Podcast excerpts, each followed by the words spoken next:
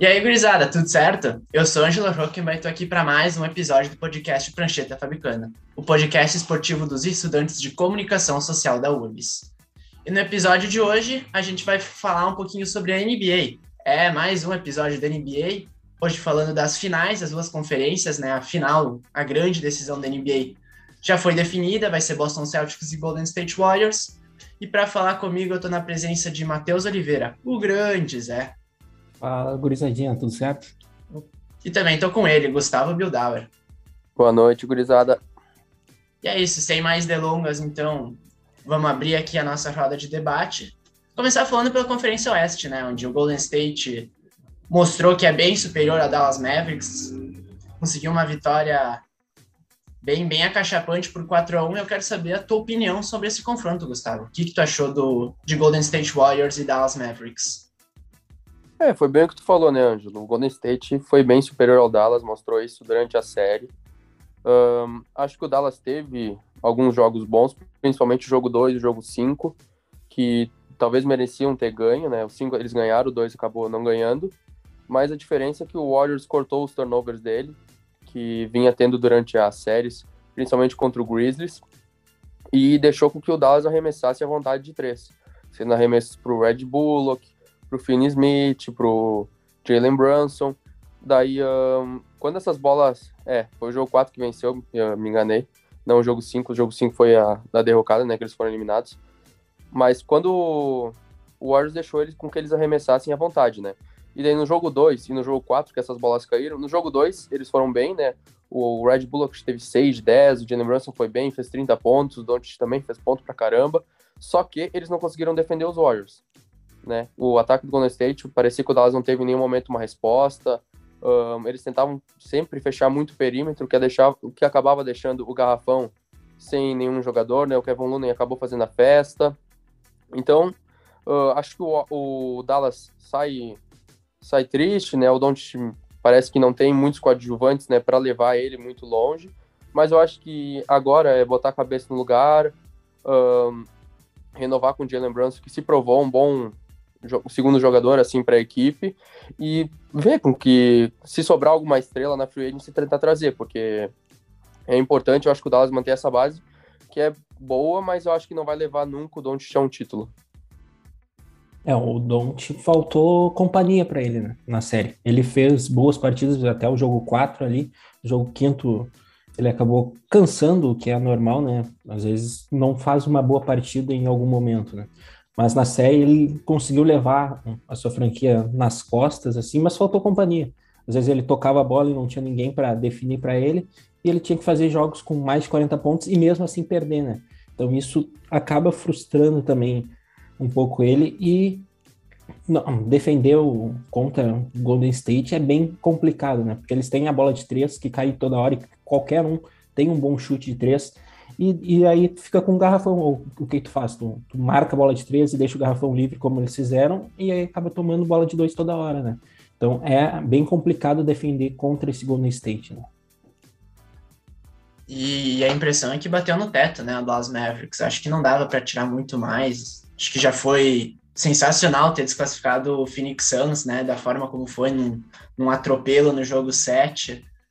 E, e agora o Golden State na final tu acha que tu acha Gustavo que, que o Golden State sai dessa dessa final de conferência mais forte do que entrou então mais consolidada não, bem mais. Uh, depois da série contra o Grizzlies, eu tava bem pessimista, né? Por causa da quantidade de turnovers que eles tiveram e da dificuldade que tiveram para vencer do Grizzlies mesmo sem o Jamoran, né? E agora, tendo surrado, né, o Dallas Mavericks por 4 a 1 poderia ter sido uma varrida tranquilamente. A gente vê, né, que aquele velho Golden State aí tá voltando, né? Não digo uma dinastia, uma dinastia mas uh, Clay Thompson, Stephen Curry, Jordan Poole, chega a ser injusto, né? Uh, é muito cara bom, muito cara que pode fazer 30 pontos em qualquer noite e definir o jogo. É, o Golden State tá voltando a se encontrar, né? O Clay Thompson voltando, tendo mais arremessos, mais minutos em quadra também, e voltando a, a ter confiança, né? que é algo que ficou que ele ficou balançado com tantas com um período fora por causa das lesões, né? Aí o Curry agora voltando a ter, ter parceiros também. A bola de três dele cai de qualquer lugar, é um fenômeno. E a gente aprendeu a gostar dele também, né? Porque ele sofreu com muito hater porque ele é muito bom, né? Então, quando tu é craque, né? tu é craque, tu tem a idolatria de um lado e também tem o ódio, né? A gente ama odiar algumas estrelas. E na NBA é assim. A gente odeia ter que odiar o Curry, porque ele é muito bom. A gente sempre queria ter um, um jogador assim na nossa nosso time, na nossa franquia. E feliz é o torcedor do Golden State que tem ele, né? E... É, outra coisa que também tem que ser dita é dar os parabéns ao Andrew Wiggins, né, que teve o trabalho de marcar o Luka Doncic, fez um baita trabalho, principalmente no jogo 1 e no, e no jogo 5, né, eu acho que ele foi muito bem, ninguém esperava essa, essa marcação, pressão que ele teve, nunca abandonando o Doncic, sempre indo atrás. Claro, né, tu vai marcar bem o Doncic, ele vai continuar fazendo 30 pontos, mas o aproveitamento do Doncic caiu consideravelmente alguns jogos, e deu para ver que, principalmente no jogo 5, o Wiggins cansou bastante ele, né? Marcação, pressão a quadrilha inteira. Isso vai cansando, né? A gente sabe que é difícil, ainda mais um jogador como o Doncic, que gosta de ficar com a bola nas mãos o tempo inteiro. Então tem que dar esse devido destaque ao Andrew Wiggins. E faz uma pós-temporada muito boa o Andrew Wiggins, né? Jogando coletivamente, ele que durante grande parte da carreira recebeu esse esse hate por ser um cara que era muito individualista, às vezes a cabeça meio na lua, né? e se provando um cara que está conseguindo trabalhar muito bem coletivamente. E, mas, também acho que a gente tem que destacar o Steve Kerr, né?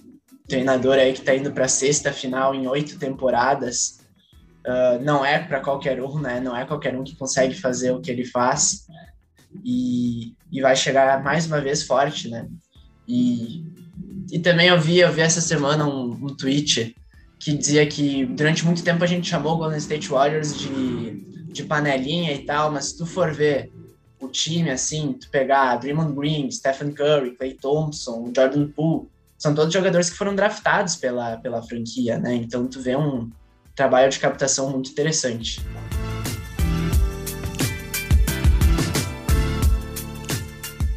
E já na Conferência Leste, o Boston Celtics, em um jogo 7 muito pesado, muito duro, conseguiu a classificação em cima do Miami Heat e volta a uma final de, de NBA após 12 anos. A franquia Celta está na final, Matheus Oliveira.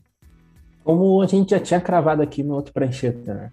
Tanto eu quanto o Gustavo apostávamos no, no Celtics vencendo o Miami Heat e, no, e a gente estava certo, né? Talvez a série faltou uma qualidade nos, nos primeiros cinco jogos, que ficou bem distoante. Às vezes uma equipe melhor, outra no, no jogo subsequente fazendo uma boa partida, né? E o jogo 5 foi marcado pela ruindade das duas equipes, mesmo tendo uma vitória celta, né? Porque foi um placar baixo, teve muitos erros de parte a parte, não, ninguém protegia a bola, parecia que era um, um jogo de educação física com os melhores jogadores do mundo, né? Porque a NBA tem essa mística de ter os melhores jogadores na, na liga, né?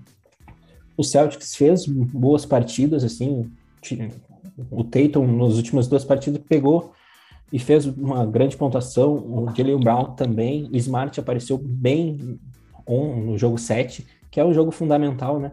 O que me assustou um pouco e me apavora é a maneira como o Celtics não sabe aproveitar a, vantagem que cria durante os jogos. Às vezes coloca 15, uma margem de 15, 17, 20 pontos e começa e segue jogando, chutando bolas de três, ao invés de gastar um, um cronômetro. Ontem quase deu um, um chance para o Butler vencer a partida no, no minuto final ali, e é algo que contra Golden State isso pode ser fatal, né? Tu tem que seguir marcando, seguir fazendo um jogo coletivo também, né? A gente sabe que o, que o Boston depende muito da bola de três, mas ir para o garrafão é uma boa saída, principalmente com, com os jogadores que a equipe tem, né? E o Al Hofford segue fazendo um playoff brilhante e ontem conseguiu chegar à sua primeira final de NBA após 15 temporadas. Né? Isso é muito grande e, o, e ele merecia esse momento também. É, a gente tinha muita expectativa, né, por essa série e por serem também duas grandes defesas, né? Então, talvez o ataque se sobressaísse mais levaria a série, né? E foi o que a gente acabou vendo, mas eu esperava que fosse mais, né? Eu esperava que o Celtics ganhasse em seis jogos. Uh, deu para ver que o Celtics tem mais talento, né? O Heat depende muito de tipo, jogos espetaculares do Jimmy Butler, jogos de 30 pontos do Bema Adebayo, do Tyler Hero, que acabou não jogando. E quando o Heat não tem alguma dessas coisas, né? O ataque se torna muito monótono, muito parado. Parece que é sempre Jimmy Butler, dá a bola na mão dele, ele tenta resolver alguma coisa, né? Então, uh, essa série foi para sete jogos, foi disputada, mas eu sempre tive a sensação, vendo o jogo, que o Celtics era um time melhor. Que se o Celtics tivesse uma boa sequência de pontos, o ataque de meia quadra do Heat ia emperrar e eles iam acabar ganhando o jogo. E foi o que acabou acontecendo ontem, né? O Celtics conseguiu abrir 13 pontos, né?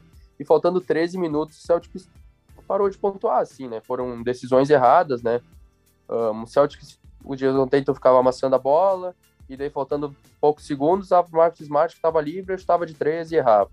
Estava de 13, o Marcus Smart e errava. Parecia que era um roteiro de, de, de uma tragédia, né? Se anunciando para Boston. E ontem o Boston teve mais rebote ofensivo, sofreu menos turnovers que o Heat, todas uh, bateu mais lance livre, assim, todas as estatísticas estavam a favor do, a favor do Boston. Eles ficaram apenas uma bola de três de não ter perdido a série, não ter ido para a final da NBA, né? Então, uh, acho que o time do Boston entra como um, um, leve favoritismo, acho que essa série é muito parelha contra o Golden State, mas uh, tem que ficar atento, né? Tem que saber fechar jogos, porque se ter esses vacilos contra o Golden State o time Stephen Curry, Draymond Green, caras experientes, né? Uh, o Golden State vai castigar o Boston. Então é ficar ligado e também queria dar os parabéns pro Jimmy Butler, que, olha, eu não lembro de ter visto um cara em playoffs tão, tão bom e tão decisivo como esse cara, né? Ele acabou errando a última bola lá, mas ele jogou 48 minutos, né? Acho que é humanamente impossível de fazer as melhores decisões por todo esse tempo e o corpo não aguenta, né? Mesmo ele sendo uma aberração física, assim, mas dar os parabéns para ele, porque o desempenho dele desses playoffs estão sendo espetaculares. Tu, tu fala do, do Jimmy Butler, e acho que foi um casamento muito legal o Jimmy Butler no Miami Heat, né? Ele que ficou aparecendo bem em, diversos, em diversas franquias. Lá eu lembro do Chicago Bulls, depois passou por Timberwolves, onde o vestiário implodiu entre ele e o Carl Anthony Towns. Depois ainda teve o Sixers, onde ele também apareceu muito bem, mas agora no Heat, ele sendo a estrela do time, mostrou que, que sempre esteve à altura do desafio. E eu fico muito com a tua visão, Gustavo. Também me pareceu o Celtics sempre mais confortável dentro da partida. Não só a partida de ontem, mas na série como um todo, parecia que tinha mais, tinha um teto mais alto, né? O Miami Heat parecia que, que precisava fazer mais força para jogar. Enfim, e eu quero também saber, então, o que, que vocês projetam da final, por onde vai, vai passar, o, por onde passam as, as, as virtudes das duas equipes, onde vocês acham que vai ser confrontos ou embates-chave do confronto, começando pelo Matheus. É, a gente tem que ver qual Boston vai estar em quadra, né? O do, do primeiro jogo contra Miami que perdeu em casa, que perdeu, ou o último jogo brigando pela bola, protegendo melhor também e evitando turnovers. E, e se a bola de três do Celtics vai cair, né? Que a, que a franquia é muito dependente dessa bola. Ele gira, gira a bola no ataque para ter um, um jogador livre para chutar de três e tem que ver se como vai funcionar, né? A bola de três caindo dá uma proteção, dá uma tranquilidade para os jogadores também. Então, é, é, esse o meu ponto maior de preocupação, né? Se a bola de três vai cair e depois se o Celtics vai saber aproveitar a vantagem que vai se criar durante os jogos, né? Porque a equipe põe uma boa vantagem, mas segue jogando do, da mesma forma, não protegendo tanto a bola e só chutando bolas de três, né? É importante também ir para o garrafão, ainda mais contra o Golden State, né? É, eu, eu, vejo o Celtics como um pouco favorito, porque eu acho um time mais físico do Golden State e um, eu não vejo tantos matchups favoráveis para o Golden State, né? A gente vê o Curry trazendo a bola para o ataque. Provavelmente ele vai ser marcado pelo Marcus Smart. Ele pede uma troca de marcação. Assim, eu não vejo com quem ele pode levar tanta vantagem. Acho que os defensores do Celtics podem marcar qualquer um, qualquer jogador de cinco posições. Eu acho que a gente não vai ver tanto o Kevin Looney e o Robert Williams agora no começo da série. Eu acho que a gente vai ver mais um, o Iguodala, que é para voltar, o Gary Payton é para voltar, uh, o Derek White pelo Celtics, Grant Williams. Eu acho que daí o Celtics vai ter mais facilidade para marcar o Warriors, porque são todos atléticos, todos físicos, rápidos. E eu tô ansioso para ver como é que o Wiggins vai se sair marcando o Jason Tatum e quem é que vai marcar o Jalen Brown, né? Porque ele também é um cara que a qualquer momento pode. Ele pontua muito fácil, né? Um cara físico, que sabe partir para dentro. Ontem ele estava bem inspirado nas bolas, né? E eu não sei, eu acho que o, eles vão tentar começar com o Clay Thompson, né? Deixar o Draymond Green na cobertura. Mas quero ver como é que vai se comportar, porque o Clay Thompson, quando ele teve que marcar o Doncic, ele não foi tão bem, né? Quando o Doncic estava de costas para cesta, ele até deu um trabalho melhor, mas quando o Doncic partia para cima, ele não foi também porque ele perdeu bastante velocidade lateral, né? Depois da lesão. Então estou bem ansioso, mas eu acho que Boston leve favoritismo, mas assim, Golden State é, tem um mano de quadra, né? O que é importante, a gente sabe como eles são lá em São Francisco, né? Acho muito difícil eles perderem algum jogo, mas a gente viu o Celtics, né? Tá perdendo, perdeu três, dois jogos, perdão, em casa e ganhou três fora, então, assim, tá muito, muito disputado.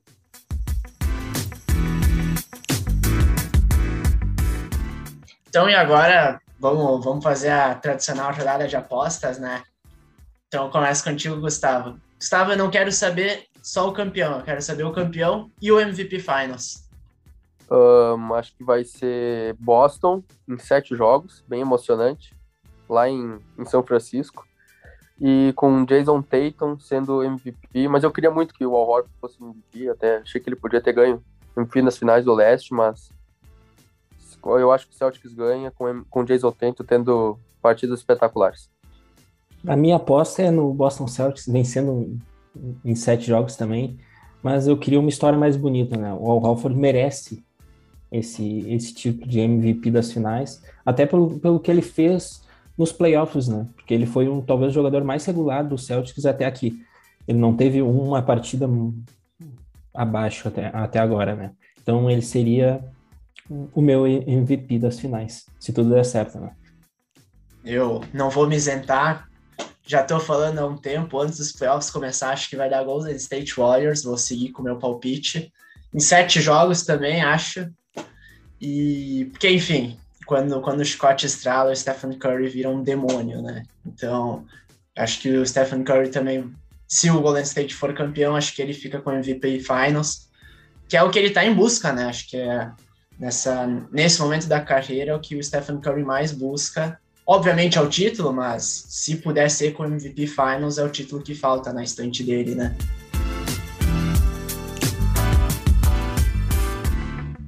Chegamos ao fim de mais um episódio do podcast Prancheta. Agradeço demais a quem nos ouviu até aqui e peço que nos sigam em nossas redes sociais. Arroba Prancheta Fabico no Twitter, arroba Prancheta Fabicana no Insta me despedir dos meus parceiros, então. Muito obrigado pela participação, Matheus Oliveira, o grande Zé. É sempre um prazer estar na presença dos amigos. Um abraço. Obrigadão pela participação, Gustavo. Valeu, gurizada. Abração para vocês. É isso, então. Eu sou o Ângelo Schockenbach e, como diria a Gerard Wenzel, tchau, tchau!